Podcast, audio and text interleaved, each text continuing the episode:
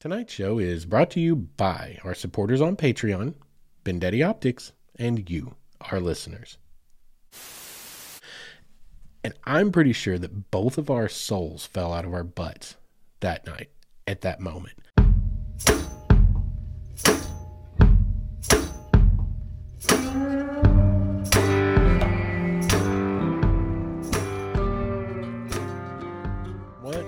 Up, all of you wayward souls, and welcome back to the Wayward Stories podcast. Wayward Stories is the podcast where we tell the tales of our adventures in our wanderings and our wonderings.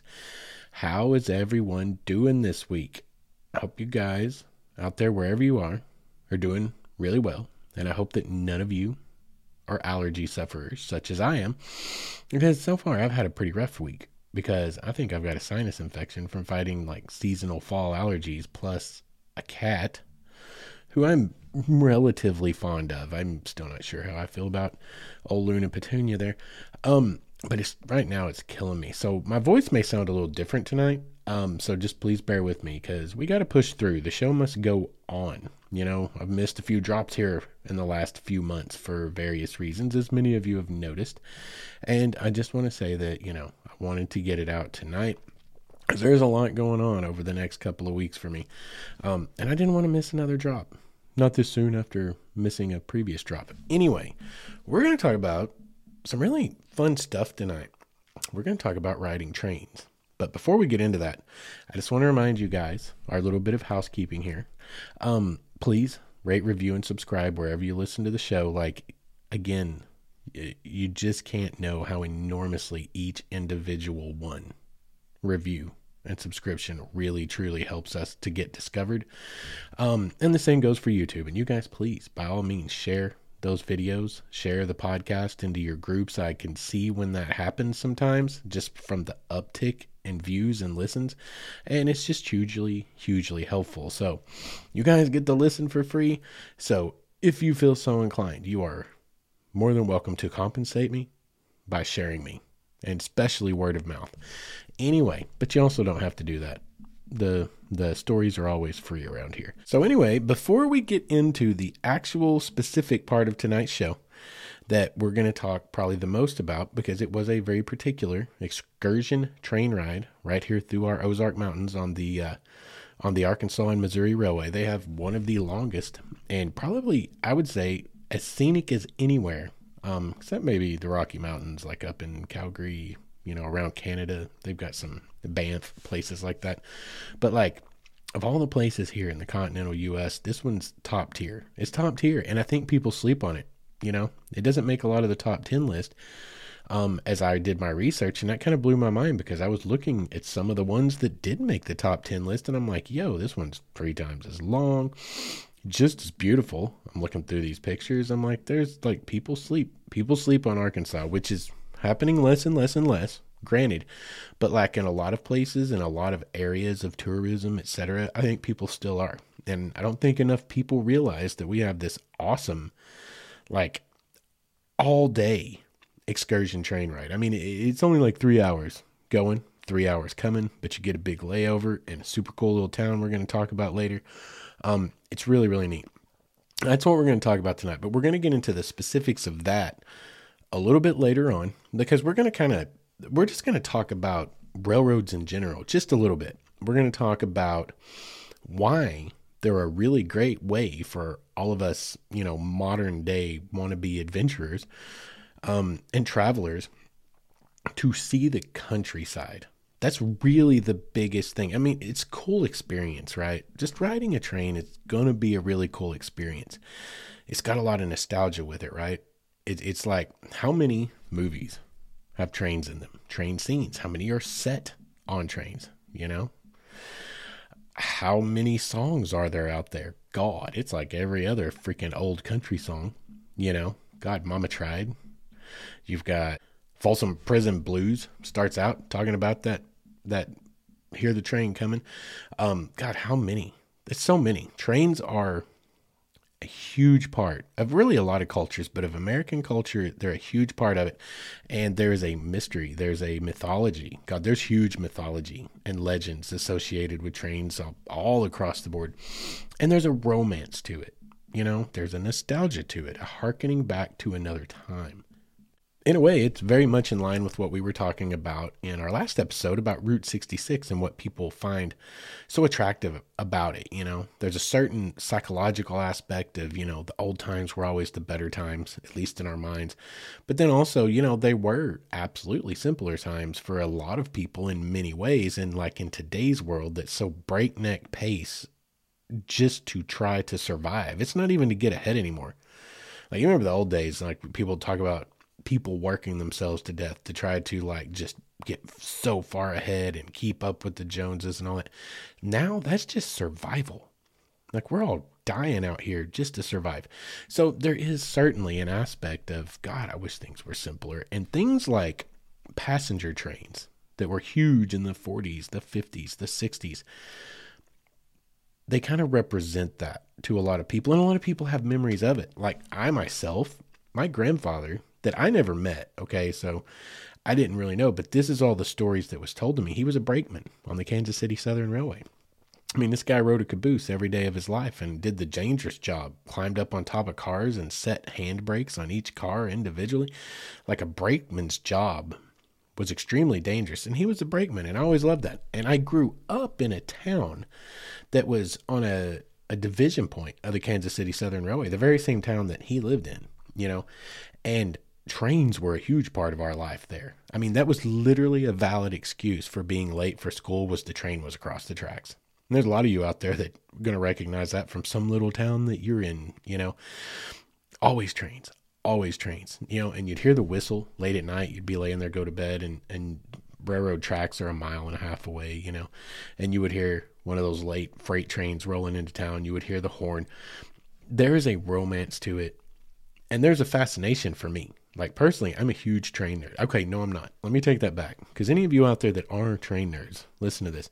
No, I, am not actually a huge train nerd. I'm into like a lot of the cultural aspects of trains. Like I said, the mythology, the legend, the history, because I love history. There's a whole lot I'm into them, but like I couldn't tell you the difference from one engine to the next. Like so so so many of these guys that are in these rail fan groups that do like hardcore rail fanning like i'm a member of some of those groups just because i like looking at the trains learning about things. A lot of history gets shared in those groups.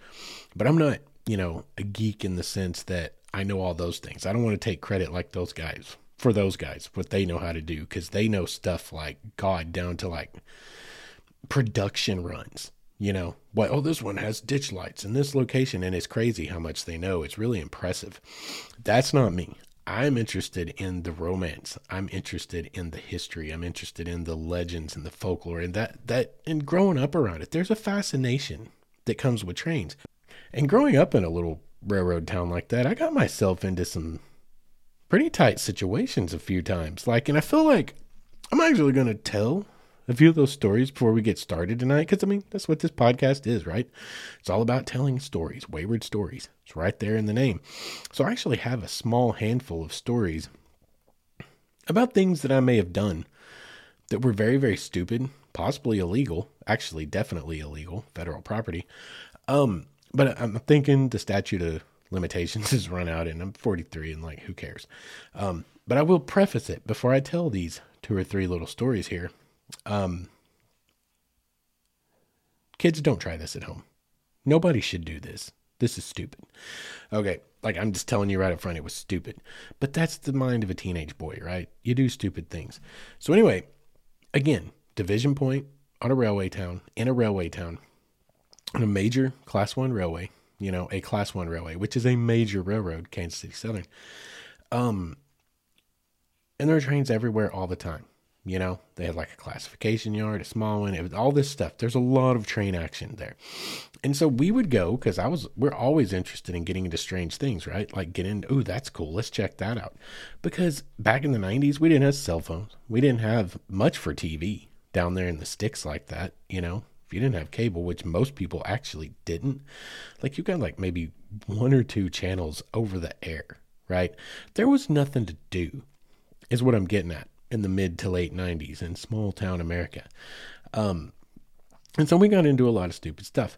Well, one of the things we used to do is there was these really cool through truss like railroad bridges out, you know, on the the the peripheries of town, heading down into the Ouachita Mountains. And so we would, you know, jump off of them to swim in like the Black Fork River. I remember a guy who like broke both of his ankles because the water was too shallow and he jumped from like halfway up the freaking side trusses. Like we did a lot of things. We fished under them. But anyway, some of the stupidest things I ever did involved trains. And one of them was okay, a steel truss bridge is like a big open, you know, bridge, but it's got like if you don't know what I'm talking about, you've definitely seen one. You just may not know what it's called. But it's anyway, it's like one of those that's like a portal kind of thing. You know, it's got the the the structure is up over the top. The train goes through it, you know, and they're kind of lattice work. They kind of look like old K'Nex or something like that. Um anyway, those are usually have this this cross hatched lattice work that goes up the like these cross members. Sometimes they go straight up and down, sometimes they're kind of at an angle. But anyway, those make perfect, those little cross hatches make perfect little ladder steps where you can climb up and get on top of a bridge. And that may or may not have been something that one of my friends and I used to do in the middle of the night is, you know, park down on the Corps of Engineers land and walk out on the bridge and jump out on a cross member and climb up to the top of the bridge and watch trains go under, which was like oh my god it's so dangerous i would die if like my own child were to do something like that and i knew about it it's mind boggling the things we did but what i remember is this this bridge is like probably i would say between 30 and 50 feet over the Poteau river which is just nasty mud soup um, which is terrifying in and of itself but i don't want to say specifically because how do you judge height from that height everything looks way higher when you're on top you know, but that's like from the deck. But then you could go up over the top, which is probably another 20 feet high, right? The part the train say passes under. So you're like at least, I would say, minimum 60 to 70 feet off of the water, like 20 feet off the deck, 40 feet off the water, maybe way up there. Plenty enough to kill you. And the trains would go under. And these bridges are built in the late 1800s, right? They were so overbuilt because steam engines used to weigh so much that, like now, they didn't really have to do a whole lot to them except to keep them maintained because the newer diesel engines, as big and huge and heavy as they are, weigh like a fraction of the weight of the old steam locomotives. And so they're like good to go. So there's like 100 year old plus bridges all over this country with modern rail traffic just cooking right across it. Well, you'd get up there on top of that bridge.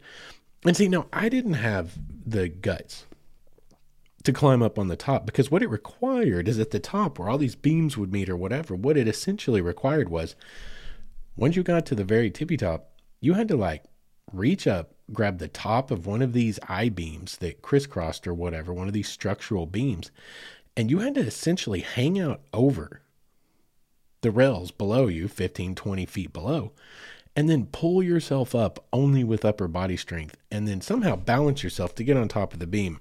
And I didn't have that kind of upper body strength. I was a fat kid anyway. And I was like, I just wasn't doing it. I was like, I'm going to do that and I'm going to die. And it's actually probably fairly certain that I would have died had I done that. Um, but my friend, who will remain nameless, um, he would. And so, anyway, these trains would go under. And it was amazing to me how these old metal truss bridges, how far they sway when a train is going across them. Because I'm up here literally hanging on this lattice work as high as I can get without risking my life to get upsetting on the very tippy top. My arms are like, you know, I've got my arms curled through the lattice work. I'm not coming off there. But this bridge would start swaying once the train hit it, you know, clack at it, clack at it, clack at it, clack at it. And the bridge would just start this like slow sway. And it's, I remember one night doing that and the moon was out. And I could see down to the water below me which it's like I'm either going to the right if I were to fall, I'm going to the right onto the train, onto the tracks, or onto like the trusses below me before I bounce and end up down in the river. But as I'm swaying back and forth, I swear we were probably swaying five or six feet, you know, laterally, horizontally, back and forth. And I was like, that is just terrifying and mind boggling. But oh my God, was it a rush? You talk about an experience. Um, anyway, we stopped doing that because one night we did that, and my friend had shimmied out on that crossbar, was right over the top where basically the engine would literally pass directly under him. And he was just sitting there waiting. And it's at night. And I'm over there where I would traditionally be, like a sissy weasel. Anyway, that train was coming, and I suspect, actually, I know because there was no other reason for him to do this, that that engineer saw us up there because right about the time that first engine passed underneath us and directly underneath my friend, he hit that giant horn. And I don't know if you've ever been anywhere near one of those. They're loud. They're extremely loud. Imagine being like probably less than a ten, grand total of maybe 10 feet from the actual horn itself at ear level. Like not even on the ground where it's 15, 18 feet above you, but like literally right next to it. That's what happened. And I'm pretty sure that both of our souls fell out of our butts that night at that moment. Which, thinking back, it's like, oh my God, that railroader thought, I'm going to have a good time with this. But he probably wasn't thinking ahead. These are stupid kids. What if one of them freaking I startle them so bad doing this, they fall off the top? Like, anyway, we would have deserved it had it happened, I'm sure. But anyway, probably wasn't thinking that through when he did that. Um, or maybe he was. Maybe he just really, really wanted to make us pay for trespassing on federal property and, you know, would have made him have a bad night if one of us had gotten killed. You know, they got to shut that dude down, and it's it's a bad deal for those guys. It was stupid, but that's what you do. You don't think ahead when you're like 16 years old, 17, 18, right? And then there was a night I rode a train through town, and this story is epic, but I don't know if I want to tell all of it because this really was like this really is incriminating. But anyway, around let's just put it this way: we were doing something one night that was not entirely technically illegal because we had keys to the place that we were, but it was pretty obvious that no one would be really happy with us being there in the middle of the night, even though we had keys and, you know, basically weren't doing anything wrong. But anyway, the cops showed up and we freaked out. We're like, oh crap, we're in so much trouble. Well, after they like shined their lights all through the windows of this building and we're all hidden down the floor, we're trying to figure out what to do, right? And anyway, they go over to our vehicles that are parked across the street at like a, a convenience store. And this is late at night. Remember this. And it's super dark, middle of the night, like at least probably right about midnight at that time, midnight to twelve thirty. And we see them go over there and we're like, well, this is our chance. We got to make a break. And again, don't get me wrong, we weren't stealing anything. We were just wasting time and screwing off basically And this business that we happen to have access to because one of us happened to work there just shouldn't have been there that late. Um, but anyway, while they're over there, by the way, small town cops illegally searching our trucks, doors open, pulling crap out of our trucks. Like we watched this through the drive through window of this place. But we finally, as PO'd as we might have been about that, we were like, you know, life over limb, we got to get out of here. So we bail out the back door. We beat it and we literally run through like the backyards of all these businesses and places in town. And like the only plan we had was get as far away from there as possible for one thing. And we were talking this over you know when we got far enough away and we could slow down and we could talk. But anyway long story short we knew someone who happened to drive one of the railroad you know like they call them like i guess the anyway they're taxis basically. They're limousines. They they take railroaders to and from when they shut down here or there. You know they're they're they're taxis. They move guys around we knew someone that worked doing that based out of town right there. So we thought if we get down the depot and we find this person, we can get them to give us a ride back there right now while the comps are still there, right?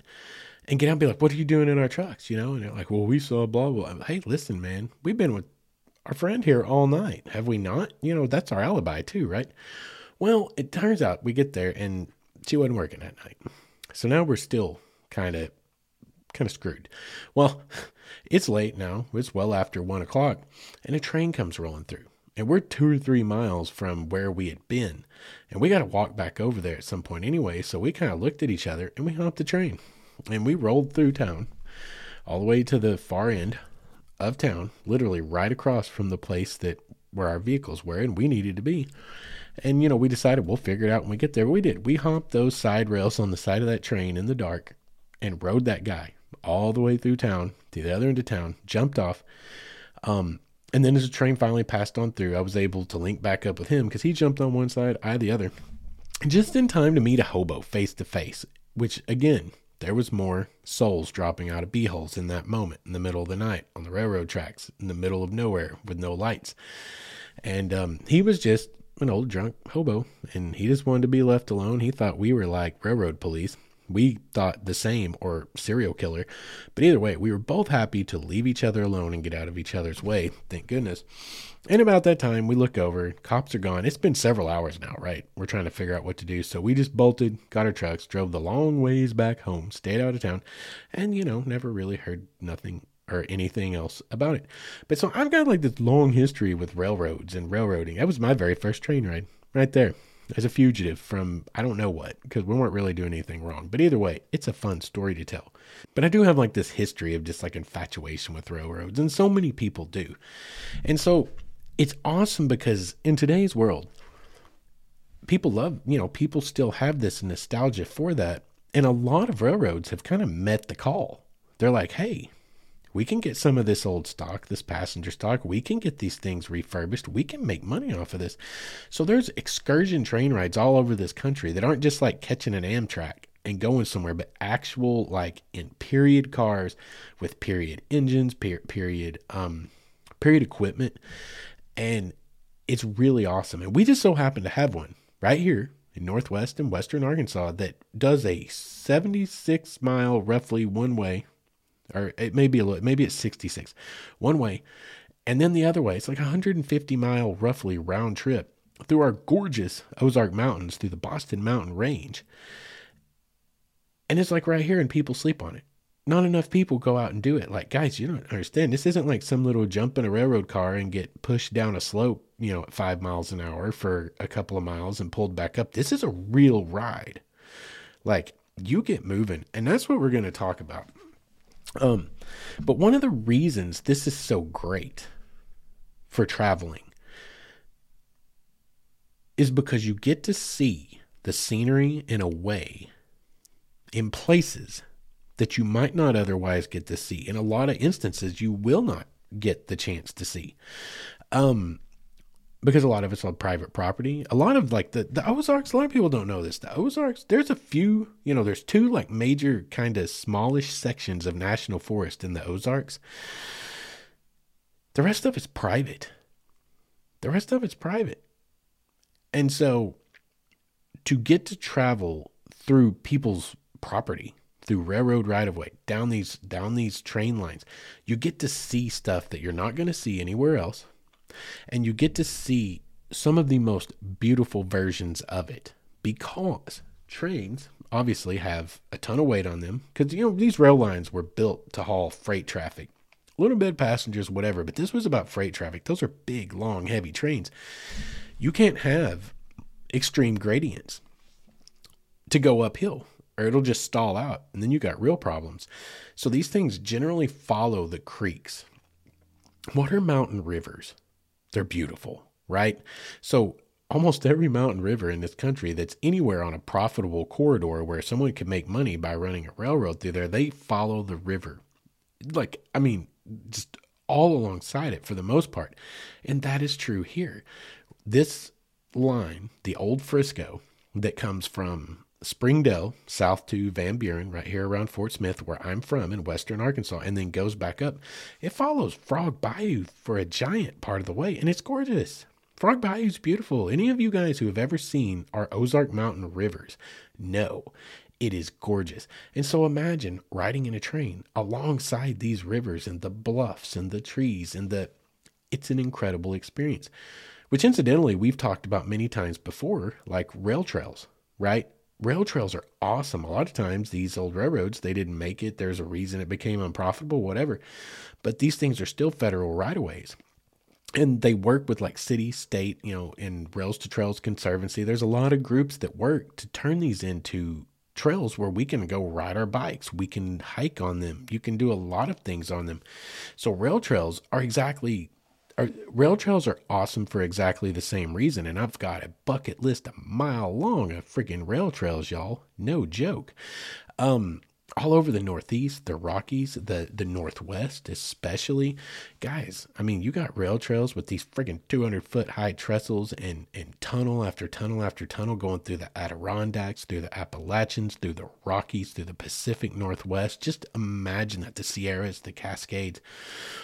Imagine that there are trails out there you can go ride. And most of those, if they don't have a rail trail on them because there's an active line, a lot of those, as I'm learning, more research I do, do have some kind of an excursion train or an Amtrak version of a ride that will take you through there. And my bucket list is like expanding exponentially because these are great places to go explore and it's going to get you access to some of the most gorgeous unspoiled scenery you will ever see because it's not like they run right alongside some, you know, national park or state park. Some of them pass through them, whatever. There's a few that are actually national historic landmarks, which is super cool and exciting. Cold, uh, Toltec, Cumbres and Tol- Toltec out in New Mexico and Colorado.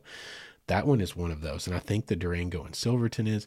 And some of those are actually national historic landmarks. Um, which is super cool because you can get a whole lot of history. Like you get into mining, you know, if you guys love the like ideas of the 49ers, the 59ers, there's so much history up in those mountains, and railroads are what drove that. They were the economic driver that allowed that to happen. Um, and so to ride one of those routes or to pedal it on a bicycle if it's a rail trail or hike it, you're not going to get views like that anywhere. So much of it is on private land. It's an awesome way to see these here United States of ours. Like, I think you kind of follow where I'm going. And we've got right here, people sleep on the Ozarks because in this country, we've got the Rockies, we've got the Great Smoky Mountains, the Apps. People sleep on us. And what we've got here is gorgeous and amazing. And this ride, this ride is so cool. And we're going to talk about it in the second half. This ride is so very cool. And I'm super excited about it. Like, this is something that I slept on, y'all. To be completely honest, I've slept on it for years. I live here and I've never gone on it until like two weekends ago. I'm 40 freaking two years old. I've never done it. And I think it was like, I have like a certain bias that I'll admit about where I live, my locality. Like, I'm the kind of guy, I want to go see stuff I've never seen before, right? So I kind of myself sleep on local stuff until the last few years. But this is one I never considered. I did not know how big and epic it was. That had never been conveyed to me, right? I thought it was just like a little scooter, scooterloo, you know, down the road and back or something. I had no idea how big it was. But then Sherpa comes along. Sherpa starts paying me to go write articles, which is why so many of these podcasts this year have been a lot more touristy in nature than my older stuff, which was maybe a lot more backcountry in a lot of episodes. Well, it's because this year all I've had time to do is go to school take care of my daughter, go to work, and then on my weekends off, I've been writing articles for Sherpa. You're going to pay me to go do stuff I've never really considered doing? You dang right. So some of these we actually get episodes out of, like tonight's episode. But I win this collab, the one that I'm currently trying to finish up, which is for history and culture in Northwest Arkansas. And one of the things that's a required activity is the A&M. Heck yeah you, you want to comp me a ticket and pay me to go? You're darn right. I'll go check it out. And then it's like the whole world opened up. I was like, oh my God, this is incredible. I had no idea. I had no idea. So I'm super excited. I'm getting to kind of with all these Sherpa collaborations, getting to experience a lot of things I may not have otherwise experienced or, like I said, kind of slept on. But it also allows me to bring some more diverse content to the podcast, you know, because like that's what this podcast has been about all along is really finding yourself traveling, getting out, seeing all the things, seeing our natural beauty here in the world, all over the world, but you know, based in the US, so I talk about the US.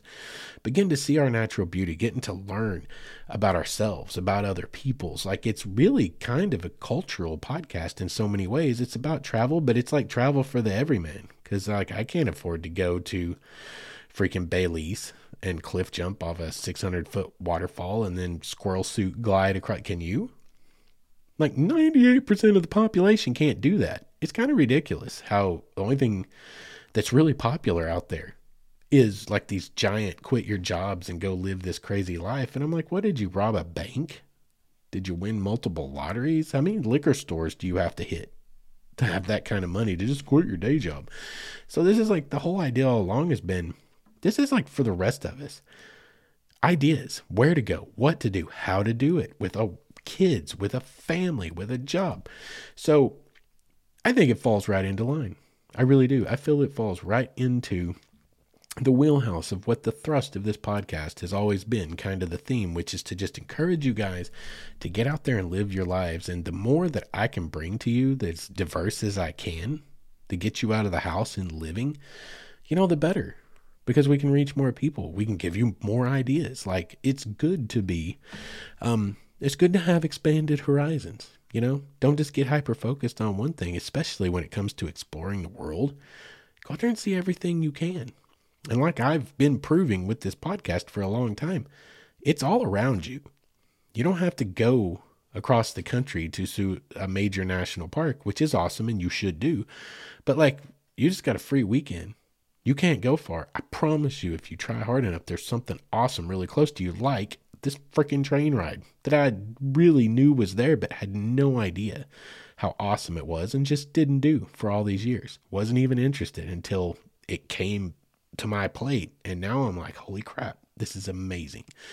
So, anyway, we're going to get on to talking about that, but we got to go to break first. So, if you guys will hang tight, We'll hear a quick word from our sponsors, and when we get back, I'm going to explain to you the train ride from beginning to end.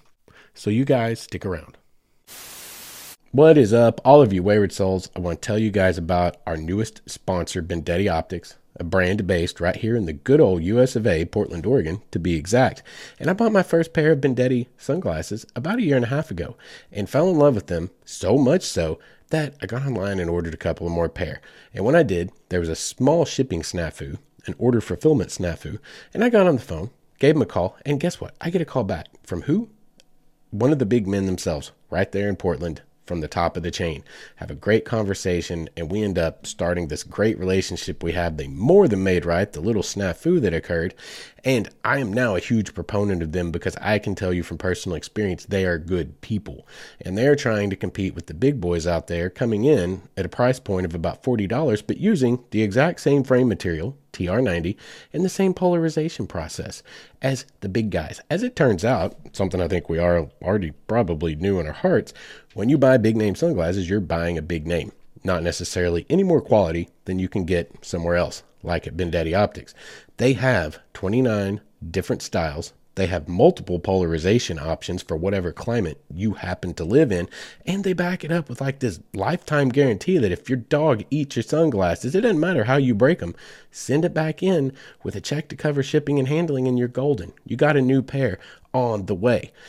These guys are truly trying to do it right, and they have this philosophy that a really good pair of sunglasses should not cost you so much that you are afraid to wear them. And I think all of us outdoorsmen can relate to that. So if you guys, like me, are very practical and like to get more bang for your buck and wear some great looking sunglasses, check out BendettiOptics.com. That's B E N D E T T I optics.com. Or you can go over to Instagram slash Bendetti Optics. And that I highly suggest, whether you buy a pair or not, just to check out the cutest pupper you'll ever see modeling sunglasses. Once again, that's BendettiOptics.com. And make sure and let them know Wayward Stories sent you.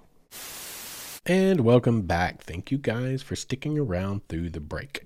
All right, so let's get into it. First of all, Arkansas Missouri Railway rides along the former St. Louis and San Francisco tracks. You've probably heard of the Frisco if you have any culturing whatsoever of you're of an age probably older than 30 or 40.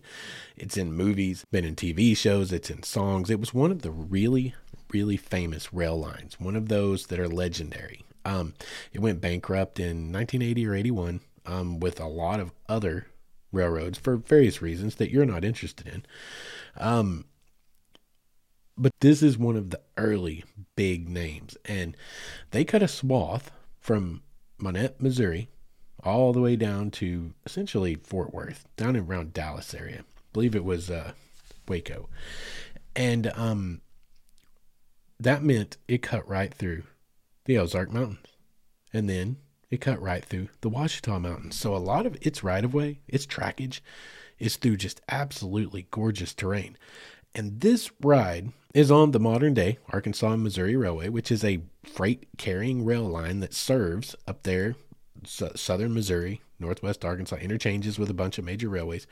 Um, comes down here, Van Buren, Fort Smith, but they run this this excursion passenger train throughout the year, and they've got two different ones you can take. You can take the really long one, which we took, which leaves from Springdale, Arkansas, comes to Van Buren, and then goes back at the end of the day, or you can take a short three hour hop that leaves from Van Buren goes up to Winslow and comes back. Um, so they kind of have two options. If you want to spend a whole day like out on the rails and, and exploring Van Buren, Arkansas, which you should, and we're going to talk about that. You'll hear why pretty soon.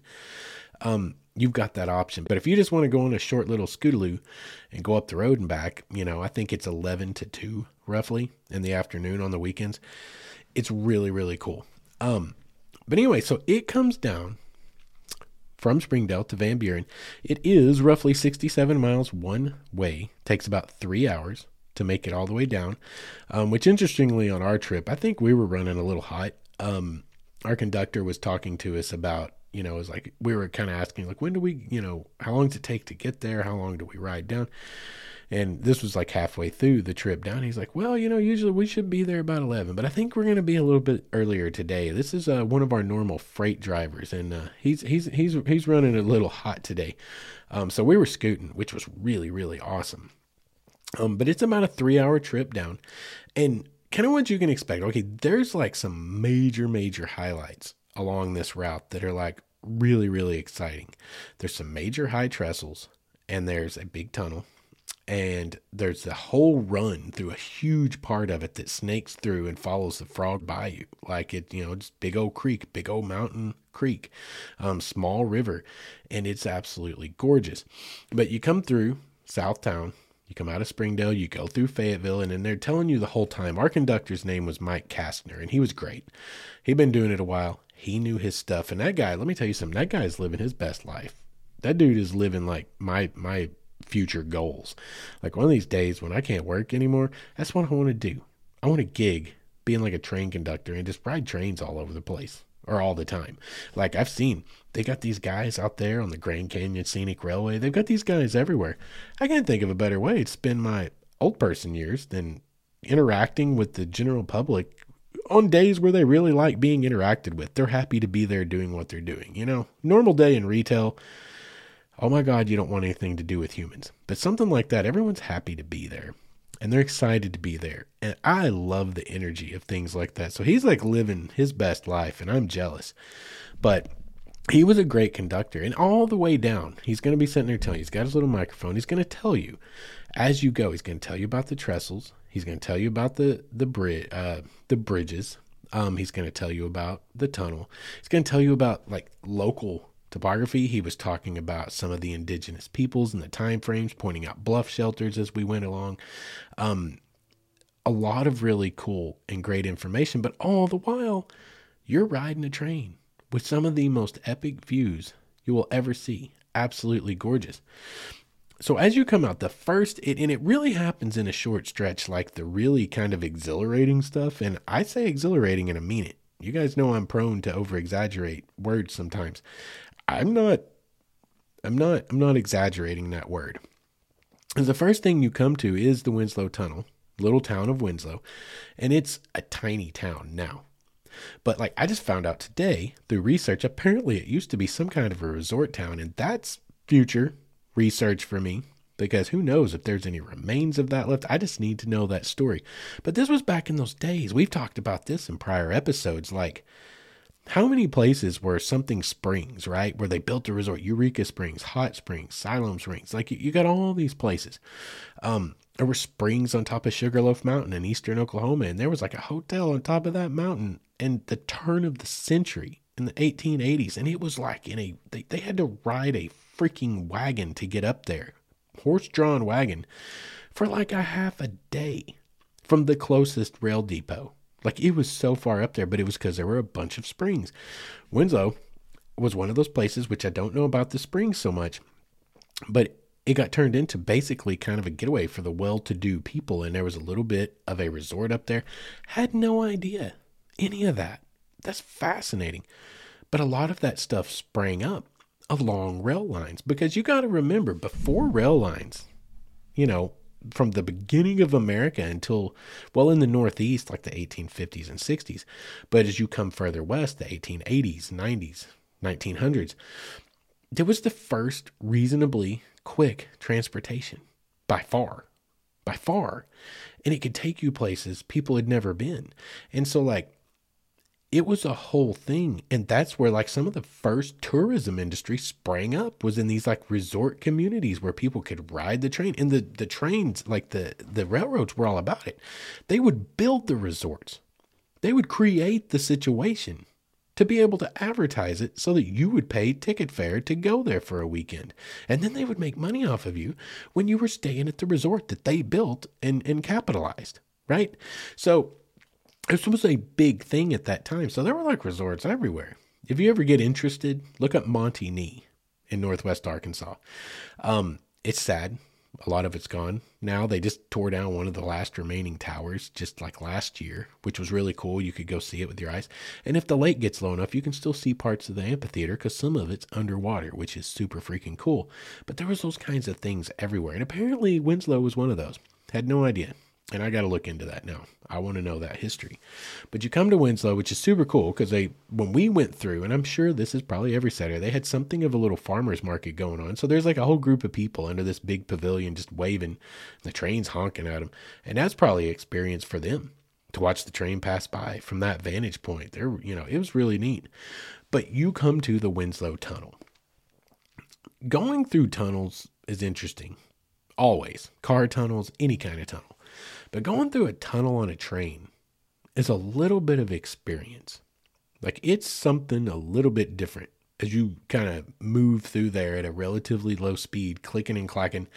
This tunnel is at 1735 feet above sea level. It is the highest railroad pass in the United States between the Appalachians and the Rockies. And the tunnel itself is 1702 feet long. And you're in there for a minute, y'all. And it's fascinating because the darkness closes in around you and you're looking down. Like, depends on where you're at on the train. Like, I imagine if you're in the center cars, it just gets dark until it gets light again. For me, they they put us onto the rear car that has the back platform observation deck, which I suggest you do. Yo, you can you can ride in style, okay? They've got like a observation car. I mean, and that's probably the most expensive. I don't know. But you can get up on the top deck of the observation car and you've probably got the best view all around 360 of anywhere on the train. Well, you have to. Absolutely. And it's comfortable. Like we got to kind of look in it. We got to see the seats. We got to see all that. But like that's probably the best seat in the house. But for me, the experiential guy, and for all of you out there that want the experience, they put us in the back car, which has the observation deck, which means you can just hang out back there and lean against the rail and watch everything go by. And that was awesome. And that also helped with me having any kind of claustrophobia issues because when we went into that tunnel, you know, it gets real dark. I'm all, I'm like, well, I'm on the very end. So if anything goes sideways, I can just jump off and run towards the light at the other end of the tunnel, right? The thing we just left behind. But you go in and it's really, really cool. Like they move kind of slow because that's safety, right? You don't want any kind of derail or anything. So they slow way down and they they drag you through the tunnel. And it's like all of a sudden it's like the lights just go out. And you get towards the center of the tunnel. That light is just a tiny dot in either direction. It is not illuminated at all. It's pitch black. It's pitch black except for those little dots at the ends for just a minute. Just a minute. It's not that freaky, okay? I may have over overstated that. It's not that freaky. But I just remember thinking like, I'm glad I'm on the end I felt like safer being at the very rear of the train. But it's a really cool experience. And you come out the other side and it's so beautiful because, like, being on the back platform, like I was, when you exit, you know, the light comes back just before you exit. And when you exit, you just see this giant old railroad portal from like the 1880s. And it's all this, this, you know, hand masoned work from from the period and it's so cool to watch that and the tracks themselves kind of fading away from you as you go further away.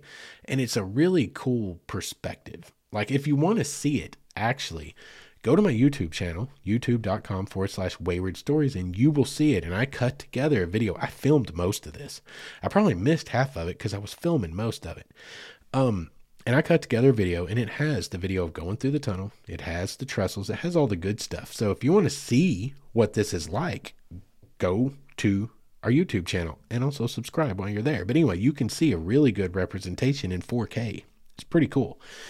Um, but you come out the other side and it's like the light comes back and then You just start picking up speed as you go. And it's, guys, I get why there's a romance to this now. The people that got to ride back in the day as a regular thing, I get why there's a romance because it'll also lull you, man. It'll put you in almost a trance. I mean, you have the the steady, you know, click it, click it, click it, click it, click it, but you've also got kind of a hum and you've got a rocking motion. The car is rocking back and forth just a little bit. And not like enough that it's not like going to give you seasickness. It's actually very soothing. It's almost like sitting in a rocking chair. And it's just really, really, it's really cathartic in a way, which I think I'm using it wrong again, but I don't care. It's very, very relaxing. It's very soothing. And watching the scenery go by, you're going to see a lot of stuff. One thing that I thought was really cool, like I was hyped, right? I'm, I'm going to see these trestles. We're going to see the valleys. We're going to see running along the river because I know all this because I love rail trails. Um, but one of the things that really caught my attention is when you're kind of cooking across these these the kind of the Ozark Highlands right after Fayetteville, but before you really start into the mountain grade, just the big huge expanses of fields and the old farmhouses that are out on the distance and and running through fields of cows and that was really bucolic. It was very very pastoral, as it were. It, it looked like a painting a lot of times, you know. And you leave it at I think you all aboard at like seven forty-five, so that thing can get underway and depart. You know, at about 8 a.m.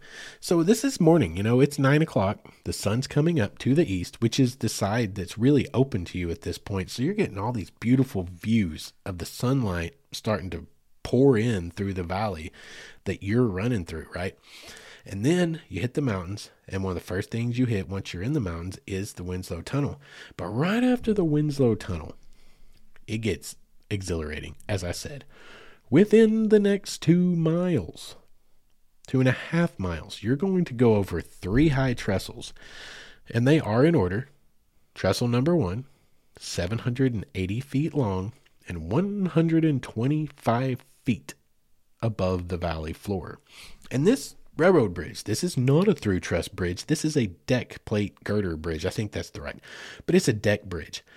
You're rolling across this old deck bridge, and I'm on the back platform, and literally you look down off the platform and you're looking straight down to the valley. There's no like walkway, you know, there's no pedestrian walkway on there. Like it's not even that wide. It's like you're literally just kind of perched across the atop this thing, kicking it down the rails and it's like you're going slow again for safety purposes. So it's like nice and nice and easy. But it's an experience y'all. But here's the thing and this is why i think you should be back on the deck because seeing this through the windows could in no way i think replace seeing it with the naked eye in the open air because you're standing there on that platform and you look straight down and you can see the valley floor, floor way down there and you know it's 125 feet down. But then, then you pan your eyeballs upward to the sunrise, which now the sun's further up, but you pan your eyes to the east across the valley and you're looking out over the Ozark Mountains and the Boston Mountains and you see peaks as far as you can see in the distance, you can see all the trees in the fall, y'all. Oh my God, the colors, what they're going to be like in the fall. I wish we'd gotten to ride in the fall, and I need to do it this year. I really want to once we hit peak color. Um, because I can't imagine. I can't imagine. That's got to be incredible. But it's incredible at any time of year because you know you're way up over this valley looking out across the vast expanse of the Boston Mountains, and it's just absolutely exhilarating. It's breathtaking. A little bit scary because it's way down there. You hear people oohing and awing inside. They're like, oh, yeah, it's it's a it's a whole experience. It's a whole experience. But you get three of these in two and a half miles. The second one is 410 feet long, a little bit less, a little bit more than half as long, um, and it's only 110 feet high. And then the third one is 460 feet long and it's 110 feet high. But you get three of these amazing trestles with these gorgeous views out over the valley. And y'all, it's exciting. Like it's really beautiful and it's really, really exciting. There's something like 27 crossings, I think, of oh gosh, was that I'm gonna misquote this. It's either road crossings or it's crossings of like Frog Bayou, like little trestles, like little tiny things. But the further you get south and you get into like the Mountainburg, Rudy, that kind of area, before you get all the way down to Van Buren, you start really following Frog Bayou and you get to go some through some really cool old steel truss bridges, like the one that I just told you a story about in the first half of the episode. Um, a few deck bridges, and you just keep crisscrossing this beautiful, pristine, clear mountain river and there's bluffs everywhere. There's bluff lines you know sometimes back up the river valley. Um and you're just kicking along and just the whole time you're just being lulled into like this mesmerizing state and watching all these beautiful things go by you. And it's just it was a really incredible experience. Like i will say this about riding on the back on the deck car um on the plat you know the observation platform um, which is just a small little area at the very back of the back car. Not everyone can be out there at once. Um, I got lucky, and not that you know there was, it got crowded here and there, but basically I got to stand out there the whole time, and I wouldn't have it any other way. But I will warn you of this: you will get face full of, of uh, diesel exhaust if you do that. When I got to Van Buren, I had like like black lines, black marks under my eyes, and I was like pulling black soot out of my ears for like two days. It was awesome it was so, so awesome. Like that's experiencing it. You guys have listened to this podcast long enough now to know how I am. And maybe I'm the only weird sucker on this planet who would be happy to be hiking up the side of a mountain in a monsoon in San Francisco in January like I was. But that's the point. Getting real, as real as you can get with something if you're going to ride the rails and you can ride on that back platform and you can smell that diesel exhaust to the point that you get black soot on your face because you're just hanging there the whole time watching the freaking trees and the bluffs and the stuff go by at 30 or 40 miles an hour sometimes maybe um god that's really getting to experience the wind in your face. Like god it was so awesome. It was so awesome. Um so just be warned though. You should definitely ride the rear car, in my opinion. You should definitely ride the platform, in my opinion. But just know, just know, you're gonna have a have a little bit of natural mascara under your eyes. Um, that is gonna be a little bit tough to get off. Anyway, so you ride all the way down. You get to Van Buren around 11 a.m. and then you get a three-hour layover. If you're taking the trip we took, understand this: it's an eight-hour day. It's three hours down, three hour layover, and three hours back. Eight to nine hour day. But while you're in Van Buren, you have three hours, and this is awesome because Van Buren is an awesome place. I mean, I literally right now where I sit recording this podcast, I'm like five and a half minutes from downtown Van Buren. I'm in North Fort Smith. Um, well, kind of north central Fort Smith. I scoot across the interstate. I'm there. Like it's like a six minute drive for me. And I don't do enough over there, though I have. But downtown Van Buren is awesome. Like if you're taking this, if you this is something you could do for any of you people out there in the world, you know, not just my my fellow Arkansans that listen to the show, but you guys like all over the world, everywhere now. Like our state has so much to offer you, but like you take one of these things and take one of your days here while you're visiting us and take this trip down, you get to experience of really riding the rails, but then you land in Van Buren, Arkansas for three hours which is extremely historic. And there are incredible looking Victorian era buildings all around. We talked about that some with Eureka Springs. This is the downtown historic district of Van Buren. And they have so much cool stuff. Their shopping is kind of famous here in the state. People love to shop in downtown Van Buren. It's a whole vibe. It's a whole vibe. Like you've got the historic buildings, you've got all these awesome ghosts, um, ghosts of painted advertisements on the side of these old turn of the century buildings, right? Like there's one that's been refurbished, the the Coca-Cola sign, which is fresh paint. It's super cool. But there are buildings in town that have these old signs that you can't make out one from the other. They're literally ghost. I think people call them ghost ads, ghost signs. The shopping's really cool. Like I'm not big into shopping, being completely honest with you, but you know what I am into? History.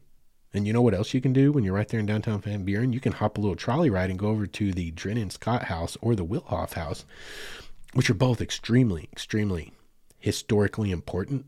And they have, like, the Drennen Scott House has a cool museum. It is a super cool place to check out. And three places you can eat. You can eat at the Vault or the ni- 1905 The Vault or the Vault 1905 Sports Grill. Y'all, it's literally in a bank, 1905 bank They, I mean, the metal roof is still inside, like the tin um, hammered metal roofs that are in the old buildings. Um, you know, the facade's the same. It's it's freaking awesome.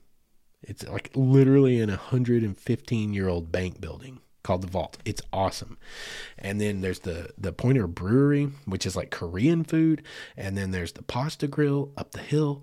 Um, and it's all right there on the main stretch in downtown Van Buren. So like you come down and you get to spend 3 hours shopping, dining, um, exploring historical sites like the Albert Pike Schoolhouse is down there. Um, which is this old log cabin that Albert Pike, which was like a super, super famous early Arkansan. Everything in downtown Van Buren is curated to you. And it is really, really cool. It is its own experience. Um, so it's like it's kind of a win-win proposition all the way around, right? You get an awesome train ride, you get to go have a killer lunch somewhere, you know, downtown Van Buren. You get to shop around for different things. You can go explore some of the local history. Really, if you're into photography, it's pretty killer, y'all. Like there's a couple of buildings, there's several buildings that are historic in downtown Van Buren, but there's at least one that I'm not even going to attempt to describe it to you. I mean, it's got minarets on the roof. It's like freaking Victorian, but it's like almost kind of art deco in a way. Like it's it's it's a visual cacophony of things happening and it's just fascinating to look at. So bring your cameras. Be ready to take photographs because downtown Van Buren is very very photogenic. But anyway, let me oh and let me give you a pro tip in case you do this. If you can hold off when you jump off the train, when you disembark around 11 a.m., you're going to be hungry. You just are. Try to hold off till closer to 12:30 to decide where to grab lunch. 12:45, I think, is about what we did because you've got a whole train with four or five cars worth of people unloading. Everyone's hungry. And so you might spend most of your layover waiting in line to be seated and served, you know, way too much time. Go explore first. Go down to Arts on Main. I almost left that out. They have an awesome little art gallery. Local art gallery featuring local artists and it's it's so superbly done. It's so beautifully done. Also, um Chapters on Main is a really neat used bookstore. They got a coffee shop in there. It's really cool. But go explore first. Go see Arts on Main. Go maybe hop that trolley and go over check out the Drennen Scott house for a minute. Um, do what you're gonna do first, and then come back and eat lunch before you all aboard again, right?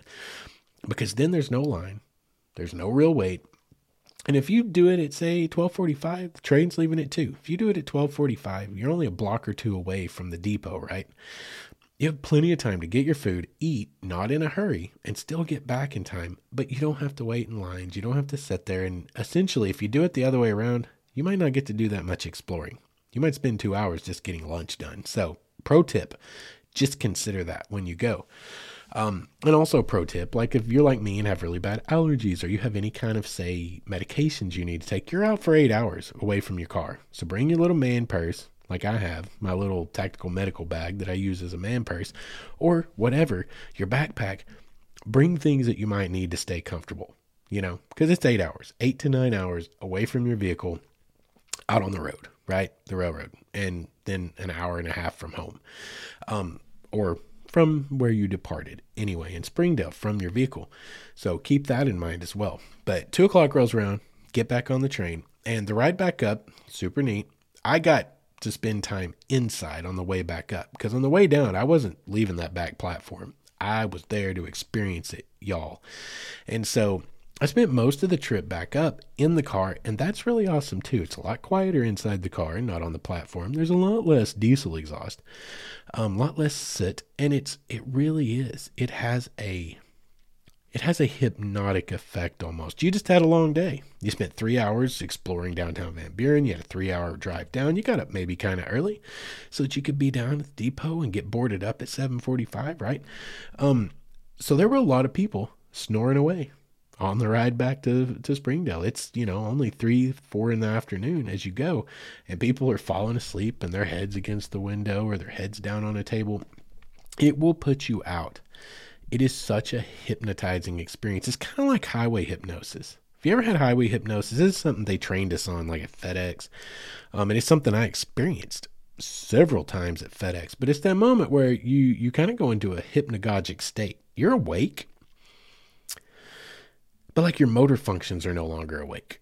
But well, in this weird example, actually your motor functions are awake and it's more like your mind is completely zoned out because like it's like when I used to drive and that would happen after a 12 hour day of delivering at FedEx and you're driving an hour and a half back to the terminal on these state highways and you're just booking along, you kind of just get lulled by the road noise, you know, the hum of the tires and stuff. And all of a sudden you realize you're not, you can't even really see what's out there ahead of you.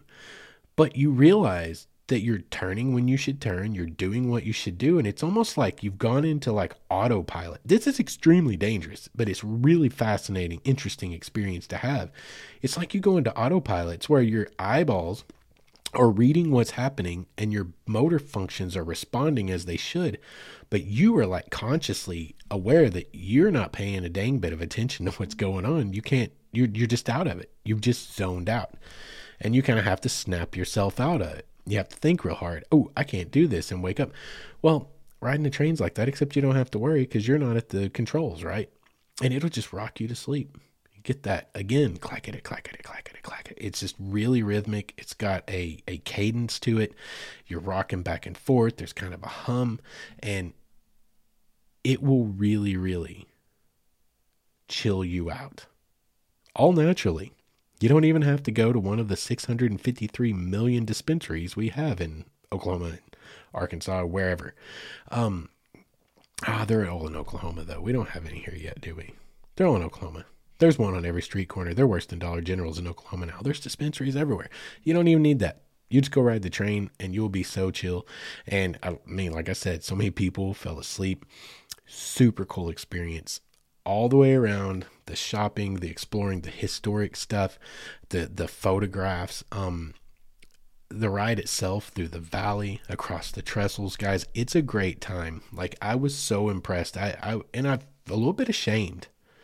All these years I've lived here, and all these years I never even really was interested. As much as I love trains, I just didn't really know what was up with it. You see advertisements everywhere, but I'd never seen anything. It's like detailed this is a long ride. This is a real train trip. Like, because when you think of excursions, or at least me in the area I'm from, you don't really think like a big long train ride that's a really cool experience. You think of some kind of like little dinky dunky whatever thing.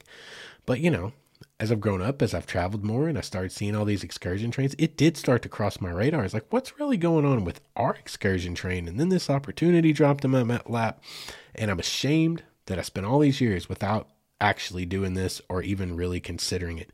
I am very bad about being biased against where I'm from. I want to see everything else in the world. You know what I mean? And I'm learning lessons. I'm learning lessons. You can teach an old dog new tricks. Absolutely. But anyway, that pushes us to almost exactly at an hour tonight.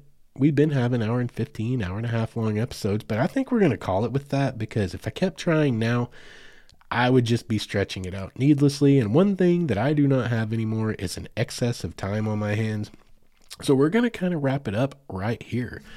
I hope you guys enjoyed listening to the show tonight. I hope you guys get down here to Arkansas and check out our state and check out these awesome train rides. And just all I ask if you do, drive like a normal, decent human being with consideration. I'm looking at you, Texas.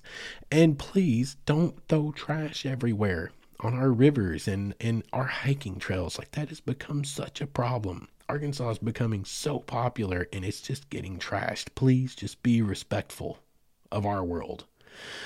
That would be super appreciated. But get your butts down here. Spend your money here because God knows this state needs your money. We really, really need something here. Bring it on. This has been like a boon for Arkansas over the last couple of decades, and we're happy for it to continue to be so. Just be decent humans, please. Um, but let's go ahead and wrap it up for tonight. Until you guys do get around and come down here and see us, I hope you guys have a good couple of weeks. I hope that we will see you back here again in two weeks um, to talk about whatever it is we might discuss.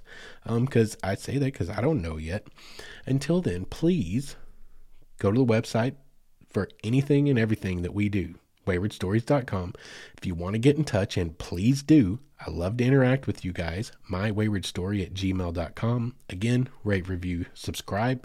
And other than that, I think that's it for tonight, guys. I got to go and I got to get busy editing this thing. So I hope you guys have a good night and we will catch you next time. And until then, do not forget to be good to each other.